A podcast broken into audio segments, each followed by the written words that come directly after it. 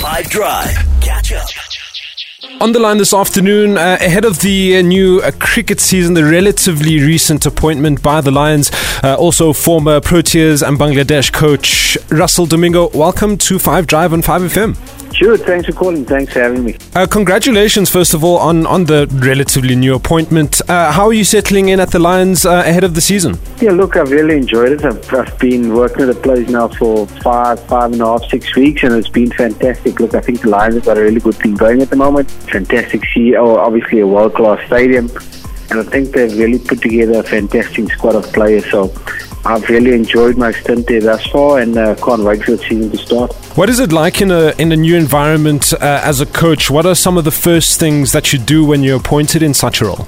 Look, I think to just get an understanding of the players, meet and greet, see who some of the best under 19 players are, because I, I, I really feel that you need to invest in, in the younger players and make sure they stay in the system. So just getting to understand how the players stick, what the sort of culture is about, what the training regime's like, and then try and think and try and improve. I think improvements need to be made. So very much an understanding of what the culture is like at the moment, what the pipeline system is all about, uh, what level the players are in terms of their fitness and their skills at the moment, and then once you've evaluated that, try and make improvements where you think it needs to be done. And domestically, the cricket scene uh, is like sort of a, a, pipeline of talent geared towards uh, helping the national selectors. Uh, where are the Lions in terms of that talent?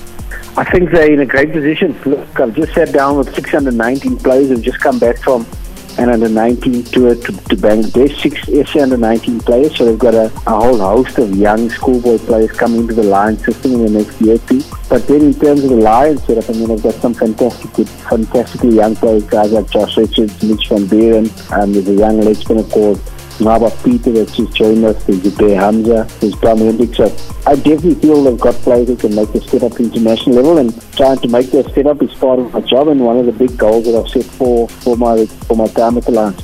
And uh, what are some of the objectives that you've set out for the season for yourself and, of course, for the team? Obviously, winning competitions is of paramount importance. importance. The Lions are a high performing union, uh, got some fantastic players, great stadium, so winning silverware is crucially important for us. Secondly, producing players for the national side. Um, there's obviously some concerns about the national side's batting lineup over the last year or so, with a lot of great players having retired two, three years ago. So I think the Lions have got some players that could fill those gaps in the next couple of years and try to get them to make that step up into national cricket as important for me as winning competitions. Russell Domingo, the head coach of uh, the Lions. Thank you so much for taking time out to, to chat to us on 5 Drive on 5FM.